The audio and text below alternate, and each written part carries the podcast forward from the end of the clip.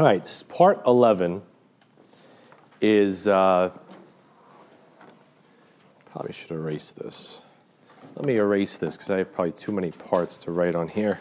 I'm going to try to just go through about six this time. Um, so, part 11 is going to be the wandering in the wilderness, like Israel's wandering. That takes us like from Exodus down to like really the book of Deuteronomy. So, 11 would be the wanderings.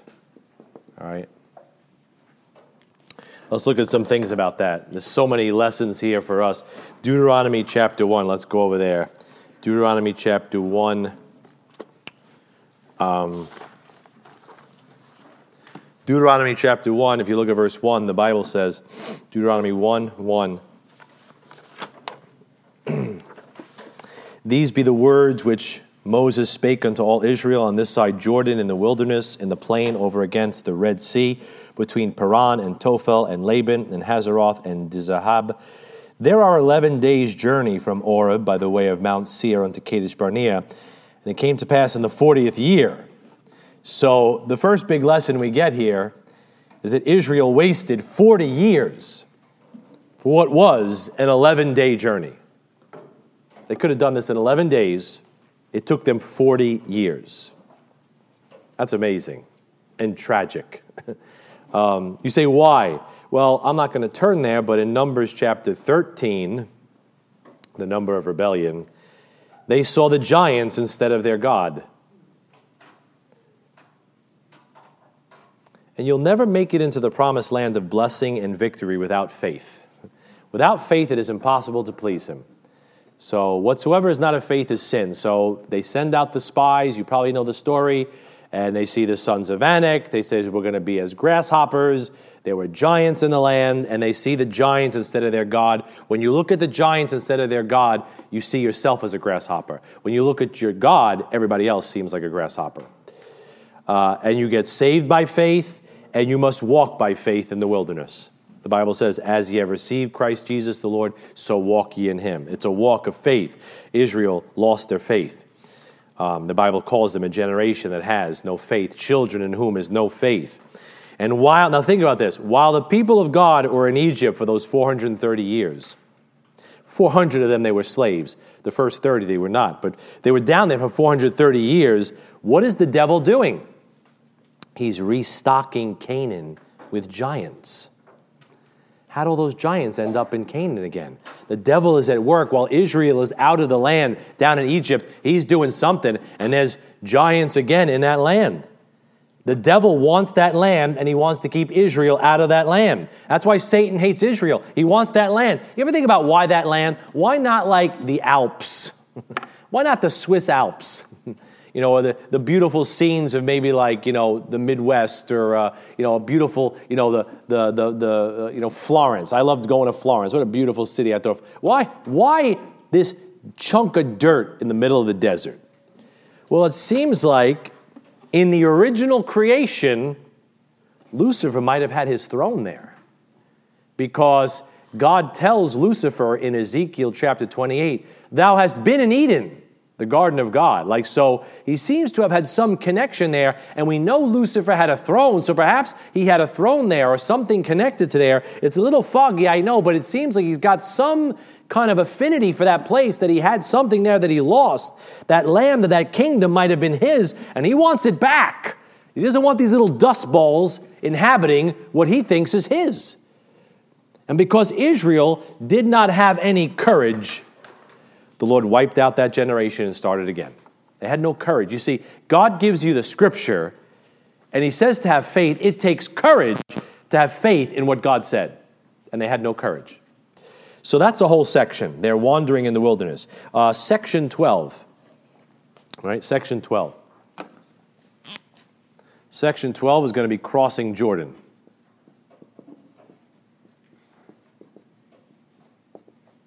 That's going to take us into Joshua 1. So if you want to go over to Joshua 1, all right, just like that, we did the whole book of Deuteronomy. Whoop, that's it. Okay. That was easy. Saved you some reading. All right, Joshua 1. So here's Joshua now and Israel crossing over Jordan. And Israel crossing Jordan is a fulfillment of God's promise in Genesis 12. Now, Genesis 12 gets fulfilled. Now they get the land. Look at Joshua 1. Look what he, remember what kept them out of the promised land? A lack of courage. What does God tell Joshua over and over again in the first chapter? Look at Joshua 1 6. Be strong and have a good courage. Verse 7 Only be thou strong and very courageous. Verse 9 Have not I commanded thee? Be strong and have a good courage. Be not afraid, neither be thou dismayed, for the Lord thy God is with thee whithersoever thou goest. Verse number 18 Whosoever he be that doth rebel against thy commandment and will not hearken unto thy words and all that thou commandest him, he shall be put to death. Only be strong and of a good courage. The Lord wants this second generation to have the courage their fathers lacked. Courage. Because the promised land is not heaven. I know we sing like, you know, Beulah land and, oh, I'm, you know, I'm, we could type, it's a typology, yes. But doctrinally, the promised land is not heaven. It's a place of blessing, it's a place of victory, it's a place of overcoming because the promised land had battles to be fought. When you and I go to heaven, there's no more battles to fight. But to get to the place of victory in our lives, there are battles to fight. There's the battle of Jericho in Joshua 6. There's the battle of Ai in Joshua 7 to 8. That's where we have the account of Achan hiding his sin. And then in Joshua 10, if you want to turn there, we have the Battle of Gibeon. I should say almost the battle for Gibeon, right? All these kings come up against Israel, and they say, well, well, well these uh, Gibeonites that, that, that had made a, a, league with Israel said, we'll attack these Gibeonites, and that'll draw Israel into a war, and we'll be able to take them out.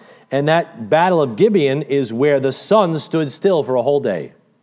And that battle is worth noting because in that battle, Joshua pictures Jesus Christ at his second coming. In that battle of Gibeon, Joshua pictures Jesus Christ at his second coming. Look at Joshua 10, verse 14. And it's an amazing battle. I mean, God throws hailstones from heaven.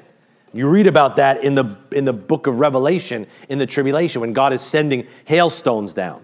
So, this battle in Joshua 10 is a great picture of Armageddon and Jesus Christ coming back at his second coming. Watch this phrase in Joshua 10 14. It says, And there was no day like that, before it or after it, that the Lord hearkened unto the voice of a man, for the Lord fought for Israel. That's an amazing statement. Remember that statement. There was no day like it, for the Lord fought for Israel. Now, make a cross reference to Zechariah. Let's go there. Zechariah 14. Remember, this battle is a great picture of Jesus Christ at the second coming. Zechariah chapter 14. Zechariah 14. Let's start at verse 1. Zechariah 14, verse 1.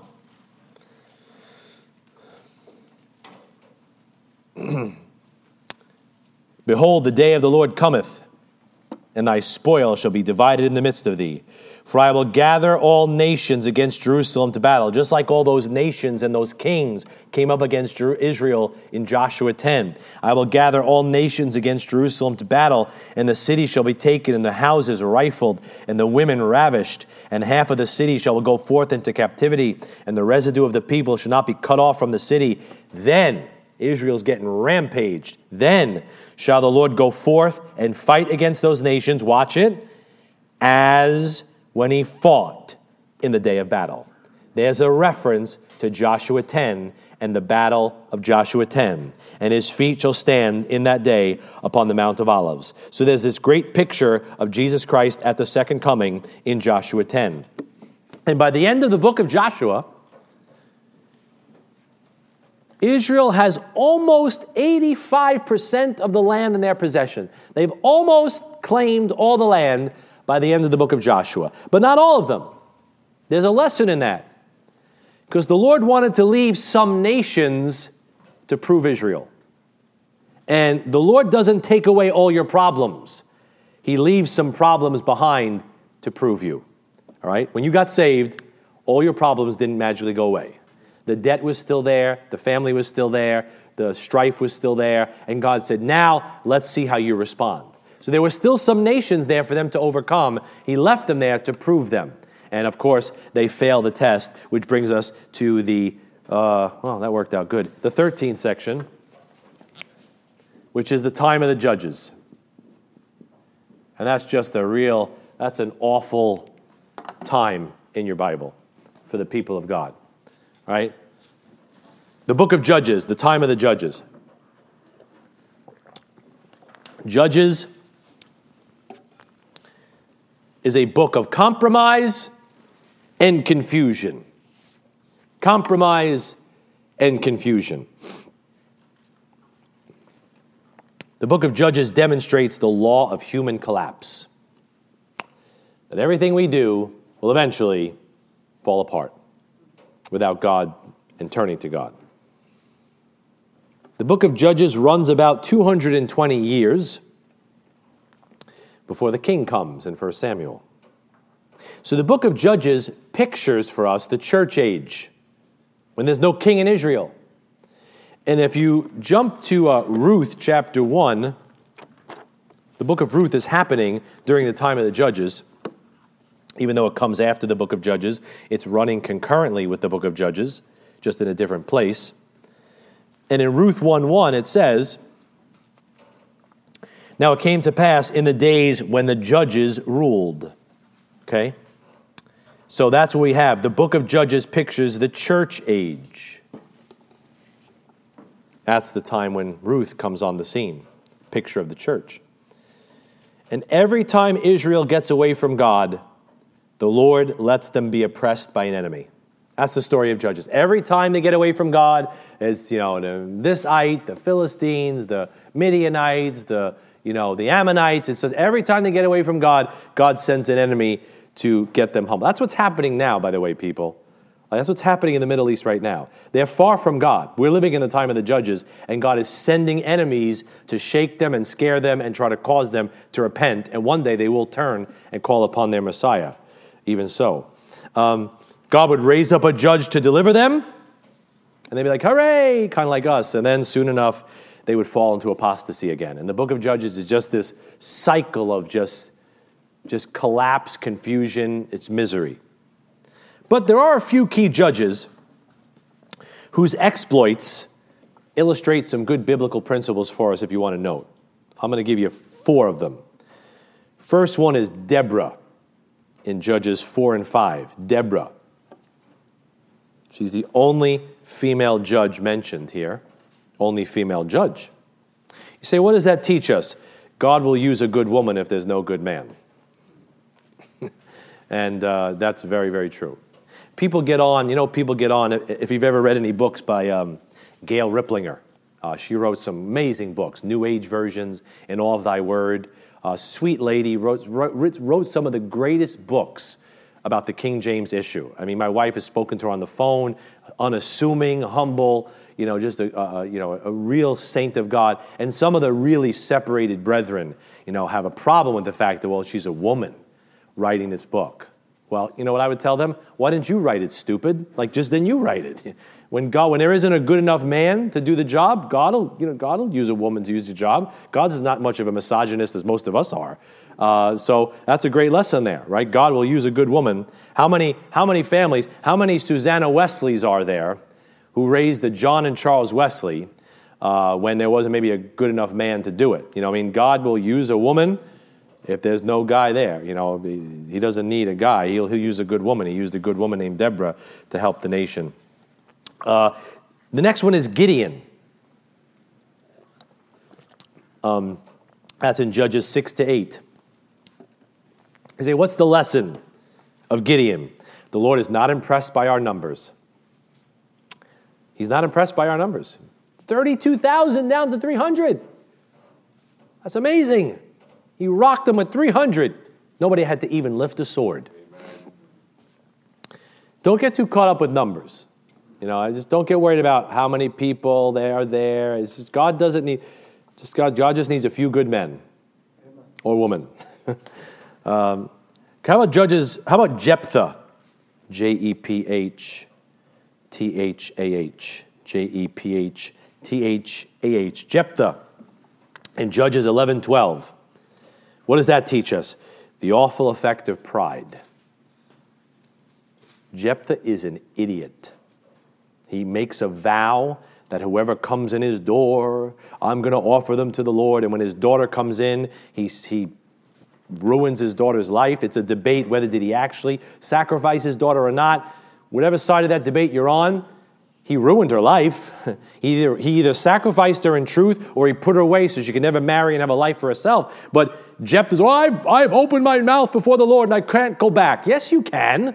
Oops, sorry, shouldn't have said that. Sorry, Lord. But he was too proud to go back on what he had said. That was not a vow God wanted him to vow. Jephthah is a great example of a bad dad who's just so proud that, you know, what I say goes.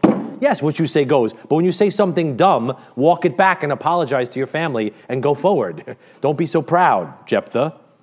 And the last one is Samson in Judges 13 to 16. and Samson's like a lot of us. Samson pictures the Laodicean church. He could have been great for God, but he commits spiritual suicide. He just ruins everything. Could have been great for God, but commits spiritual suicide.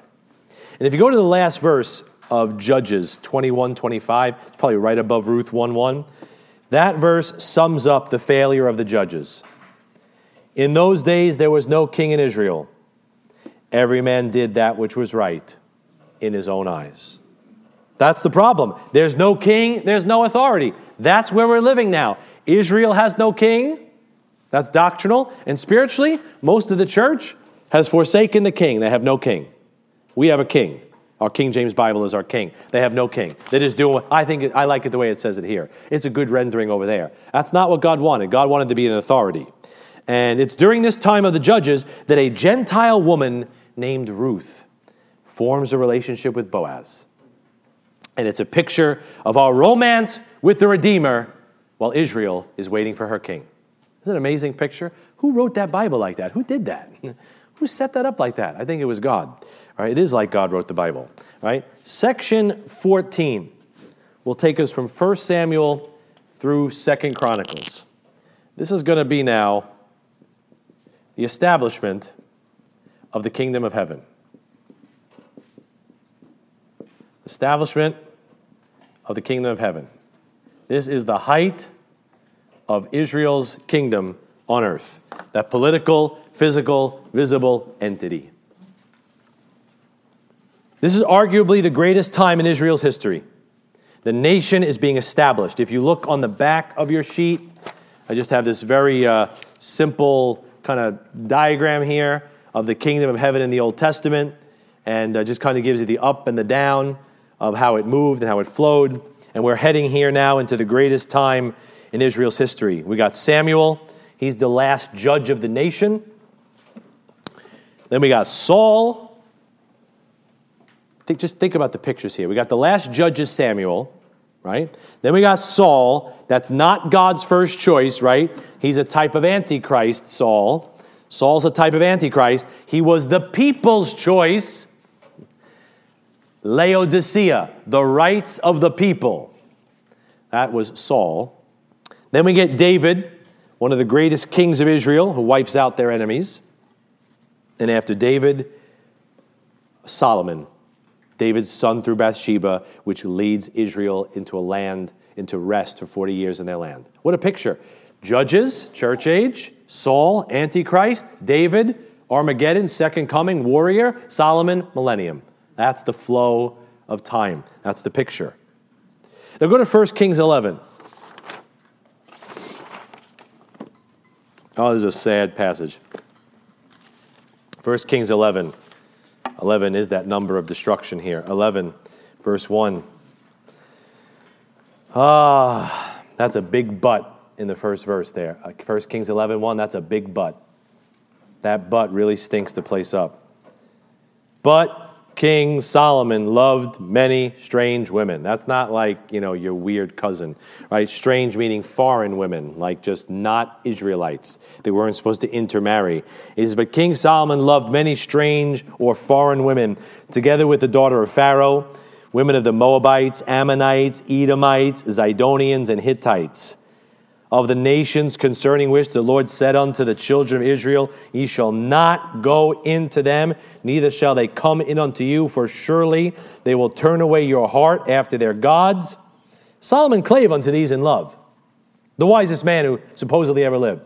Turns out being the biggest idiot. And he had 700 wives, and he's just like us. Don't get too judgmental of Solomon. You know better, and I know better, and we do stupid things all the time, just like Solomon. And he had 700 wives, that's a lot of birthdays, princesses, and 300 concubines, and his wives turned away his heart, just like God said. For it came to pass when Solomon was old that his wives turned away his heart after other gods, and his heart was not perfect or complete with the Lord his God, as was the heart of David his father. David was foolish, and David sinned, but David never stopped loving the Lord, even though he made mistakes. Solomon really just turned away from God. Solomon's an interesting character because Solomon's a type of Christ and Antichrist. You say, is Solomon in heaven? I think so, but he's a sure interesting bird, that old Solomon, because he's as good as he is, he's as wicked as he is. Look what he does here. Five, for Solomon went after Ashtaroth, the goddess of the Zidonians, and after Milcom, the abominations of the Ammonites. Those guys were sacrificing their kids to Moloch, those, those, those nations. And Solomon did evil in the sight of the Lord and went not fully after the Lord, as did David his father. So God will then take the kingdom from Solomon and his son Rehoboam takes over. It's all on your chart there, right? So after, after Solomon, you got Rehoboam. And uh, where am I? I lost my place there. Rehoboam's a fool. He's a fool. Doesn't want to listen to the counsel of the old men, ends up splitting the kingdom into north and south, right? And uh, Jeroboam, who was one of Saul, Solomon's mighty men of valor, he takes the 10 northern tribes, Jeroboam takes the 10 northern tribes, that becomes Israel or Ephraim. So when we say Israel proper now, we're referring to the northern tribes, sometimes called Ephraim. And Rehoboam, the fool, takes the two southern tribes, and there is just civil war back and forth. And if you're any kind of military strategist, you know, you divide and conquer your enemies. And so the devil makes his move to divide and conquer the people of God. He split them up, and now they're easy pickings. The north has 19 kings. They're all bad. There isn't a single good king in the northern in, in Israel. The south has 19 kings and one queen. They're mostly bad. There's a few good ones. Asa, Jehoshaphat, Hezekiah, uh, Josiah are some of the good ones, uh, but they're mostly bad. Athaliah, the queen, is, is hell on wheels. Um, but both the north and the south, the end is the same judgment and captivity. They both end the same way in judgment from God and captivity from God. And the devil gets in there. He gets in there through his Baal worship. The Baal worship gets into the nation and just tears the nation apart. And then finally, God has enough. He just has enough. And in 2 Kings 17, Sennacherib, king of Assyria, carries away Israel in 721 BC. Those are the northern tribes. So Sennacherib, king of Assyria, A S S Y R I A, Assyria, he carries away the 10 northern tribes in approximately 721 BC. And then Nebuchadnezzar, sound it out, Nebuchadnezzar, king of Babylon, carries away Judah in 606 BC, the southern kingdom. Just illustrates that old message payday someday. Payday someday. I'm sure Israel thought they were good. We're the people of God. We're good. God loves us. We're good. And then lets them get carried away. What does the Bible say? Our, our transgressions, our iniquities, like the wind, have taken us away. And you can thumb your nose at God, keep thumbing it, it doesn't mean you're sinless. It doesn't mean you don't make mistakes, right, brother, right, sis? Doesn't mean you don't keep falling flat on your face. But you try to come back, you keep trying to do the best you can, but when you're thumbing your nose at God, you're saying, you know, I don't need God, I'm good, I'm all right, I'm gonna do my own thing, God loves me, I'm the people of God. That's an illustration that payday is gonna come someday. Amen. And iniquities like the wind will carry you away if you're not careful. Don't ever underestimate what a blood washed child of God can become when he or she steps away from God. Amen you sound like the last person that said, Oh, that would never happen to me. Yeah, that, that's what the last guy said, whose life just turned into hell on wheels. Oh, you'll never go to hell, but your time on earth might be like hell on earth. Uh, it's worse than being lost.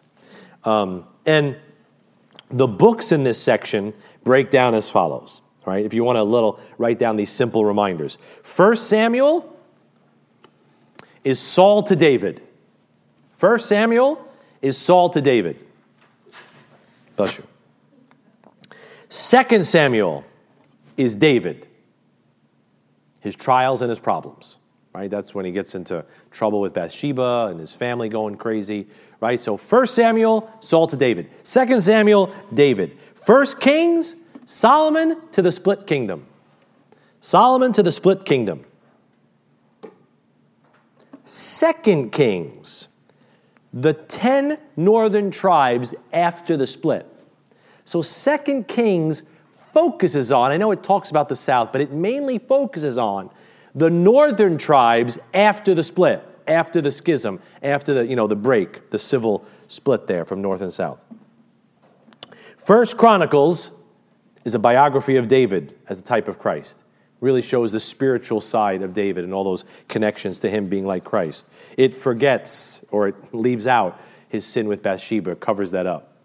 Second Chronicles is an emphasis on the southern tribes after the split. Second Kings, the northern tribes after the split. Second Chronicles, the southern tribes after the split. Section 15. Moving right along. Stay with me now. We're almost there. All right, section 15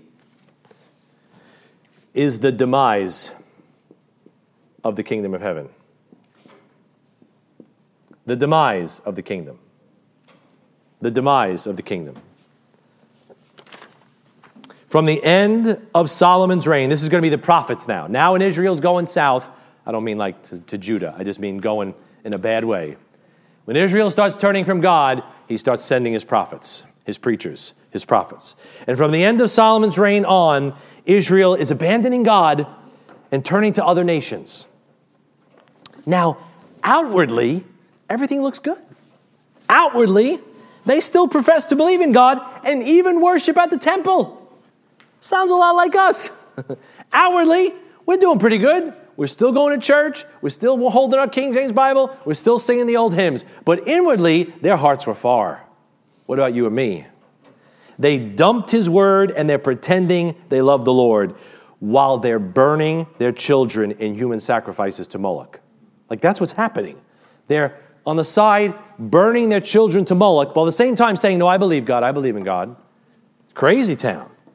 So before sending Sennacherib to the north and before he sends Nebuchadnezzar to the south, the Lord sends his people prophets. God sends his warning through prophets, through his preachers, prophets. He always does that. And some of those prophets, before the collapse of Israel and, and Judah, are guys like, you recognize these names Isaiah, Jeremiah. I think they're on your, they're not on this list. Isaiah, Jeremiah, Hosea, Joel, Amos, Jonah, Micah, Nahum, Habakkuk, Zephaniah, Zechariah. These are some of the prophets that God is sending to the north and south before he lets them go into captivity or takes them into captivity. He's warning them. And we say those words major and minor prophet. That doesn't mean one is more important than the other. It just means the major prophets wrote a lot and the minor prophets wrote a little bit less. They appear after Second Chronicles, but they're written during that time. I know the prophets are later in your Bible, but those prophets are coming during that time of Second Chronicles, during that time when the kingdom is going into apostasy. That's when these guys are preaching and warning. Go to Jeremiah 25. Let me show you a couple of verses here about that. So, what did God's people do? Eh, like, a lot what we do. They didn't listen. You know what happens when you don't listen? You get in trouble. Jeremiah 25, verse 3. The Bible says, From the thirteenth year of Josiah, the son of Amon, king of Judah, even unto this day, that is the three and twentieth year, the word of the Lord hath come unto me, and I have spoken unto you, rising early and speaking, but ye have not hearkened. And the Lord hath sent unto you all his servants, the prophets, rising early and sending them, but ye have not hearkened nor inclined your ear to hear. That's God's people just turning their ears away. It's one thing, to, look, we look, we all make mistakes. We all stumble and fall. We still got this flesh. We all, right? Amen. Am I the only one? We still make mistakes. God's not expecting you to be sinless. Try, but do your best. But He knows you're going to struggle with it, but you, you try to come back to Him. You, you know which way you're supposed to be going. You keep repenting. You keep struggling with that problem. You keep trying to overcome. They're not trying to overcome. They're like, forget this. Let's go over to the Baal worship and have ourselves an orgy. Like, that's what's going on over here. It's wicked. And they don't even want to listen. They don't care. They don't care what the Bible says. They don't care what the preacher says. They don't care what anything God says. They just, they're not even inclining their ear. They're not even turning their ear. They're stiffening their neck. And when you stiffen your neck, the Bible says, being often reproved, when you harden your neck, you'll suddenly be destroyed, and that without remedy. The Bible talks about them coming to a place where there is no remedy, right? All right. Uh, go to Amos chapter 5. Amos chapter 5. Yes, open that door. I think we're all suffocating. Yes, Amos chapter 5. I'm watching you melt in front of me. I'm watching as the, the eyes get heavy as I'm up here feeling the same way. Amos 5, verse 20. I could, I could flick the fans on if you want. You want to put them on? Those like see those like switches over there, like those I'm on the right side. You could put those on and liven everybody up here. Uh, Amos chapter 5, verse 10, like those little toggle switches. Yeah, that should do it. There you go. Let there be wind. It's the Holy Spirit. Right? I hear a sound of a rushing. If I see a cloven tongue of fire on some of your heads, no, I'm out of here.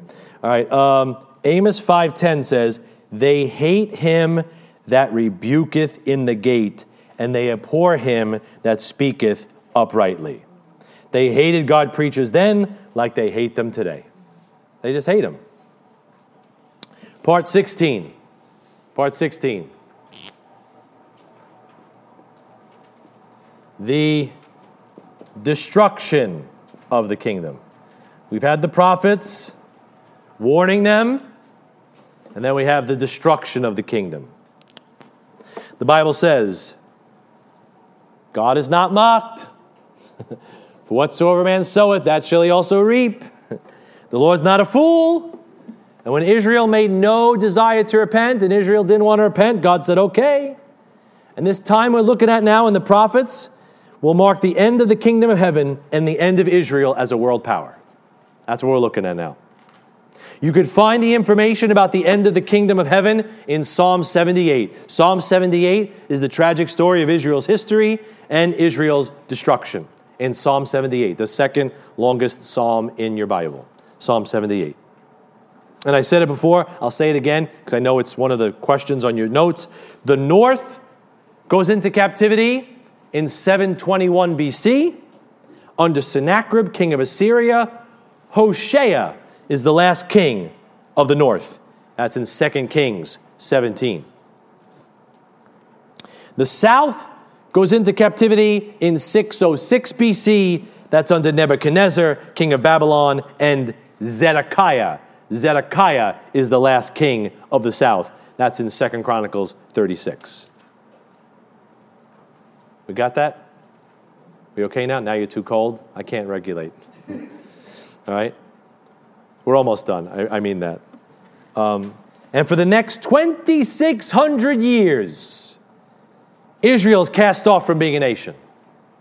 You still got some Bible in there, though. You got Ezekiel is a prophet in the captivity, Daniel is a prophet in the captivity, Obadiah is a prophet during that time. So you've got still, God is speaking to his remnant, but it's not the same. They're not in their land like they were before. Now, you have to point this out so you understand your Bible correctly. With this happening, with God putting his, his, his, nation away, a lot of religious groups think that God is done with Israel. They call it replacement theology, that the church replaced Israel. Charles Spurgeon thought that, as good of a preacher as he was. A lot of your Calvinist and Reformed brethren think that. It's so wrong. It makes the Bible fall apart because God is not done with Israel. he set them aside, but you see him getting ready to come back for them all the time right now. The Bible is replete with promises about a physical, literal restoration to this nation coming soon. So the Lord will restore Israel at his second coming, but religious folks didn't believe he was coming then, and they don't believe he's coming now. So don't get caught up in that replace. We can appropriate, we could see all kinds of spiritual blessings that we could take from Israel you don't want to read Ezekiel 37 about the uh, dry bones and preach that as a salvation message? That's nice, but that's not sound doctrine. Right? That's about uh, restoration that's happening now and will continue to happen in the future. So if you take Israel's restoration out of your Bible, you have a very hard time interpreting the minor prophets and a lot of your Old Testament because a lot of it's yet future to happen. And the last section, 17. the 400 silent years.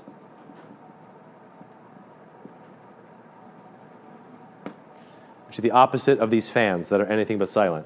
All right?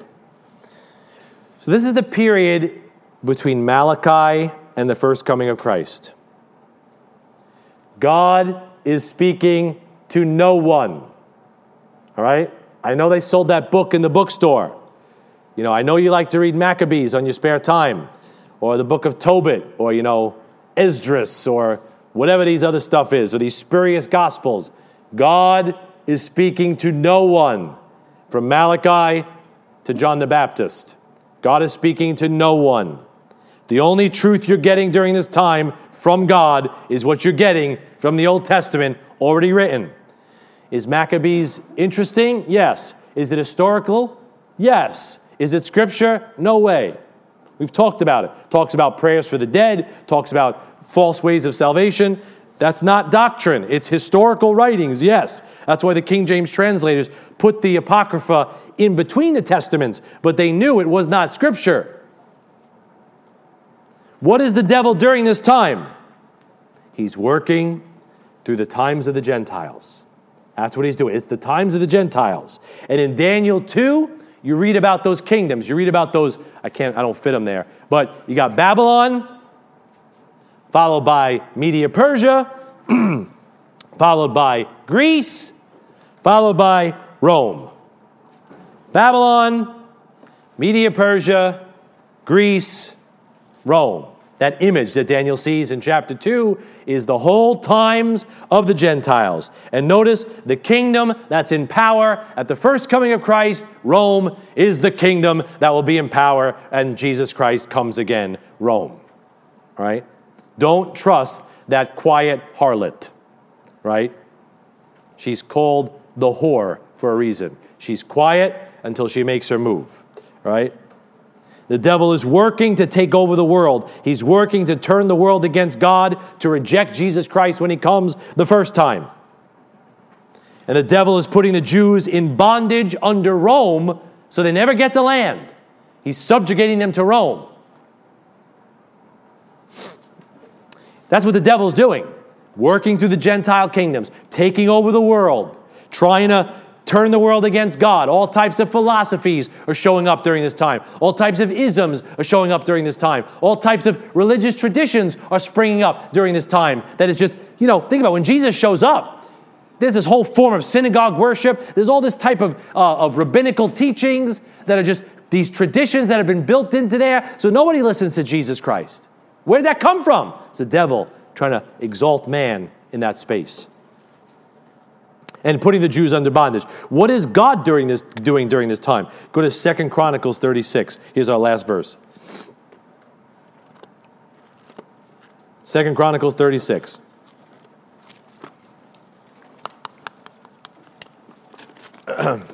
Second Chronicles 36, let's go down to verse 22. What's the Lord doing, the, doing during this silent time? Now, in the first year of Cyrus, king of Persia, that the word of the Lord spoken by the mouth of Jeremiah might be accomplished, the Lord stirred up the spirit of Cyrus, king of Persia, that he made a proclamation throughout all his kingdom and put it also in writing, saying, Thus saith Cyrus, king of Persia, All the kingdoms of the earth hath the Lord God of heaven given me, and he hath charged me to build him an house in Jerusalem, which is in Judah. Who is there among you of all his people? The Lord his God be with him, and let him go up. So Cyrus, the king of Persia, lets the Jews go back to Jerusalem after their captivity. And this is where we have the books of Ezra, Nehemiah, Esther, and Obadiah. He had to let those Jews go back to the land because the Jews had to be in the land when Jesus Christ came to offer them the kingdom. They had to be there at his first coming. So he's preparing them for that, that, that first coming. A remnant is there after 70 years of captivity in preparation of his first coming, and a remnant will be saved at the end of the tribulation in preparation for his second coming. There's always been a remnant. There was a remnant then, there'll be a remnant in the next few years. Israel was supposed to bring light, the light of God's word, to the world in the Old Testament, but their sin brought God's silence. A very tragic end, the destruction of the nation, leading to the silence from God until a voice cries out from the wilderness Prepare ye the way of the Lord, make his path straight. And until that voice cries in the wilderness, God is not speaking, He's let the people go back. They're building, they're, they're having babies, they're having families. So there's a remnant there when Jesus Christ shows up on the scene, and that's when God starts speaking again. So that takes us up until the New Testament, and God willing, next week, or next month, I should say, we'll dive into the New Testament and try to finish the Bible up next month, I think, and then that'll hopefully lay a groundwork. Then we'll get into some of the divisions, the dispensations, and some of that stuff. So just trying to give you a piece by piece working of the Bible. Hopefully, that's a blessing to you, and uh, we'll be dismissed. Lord, we love.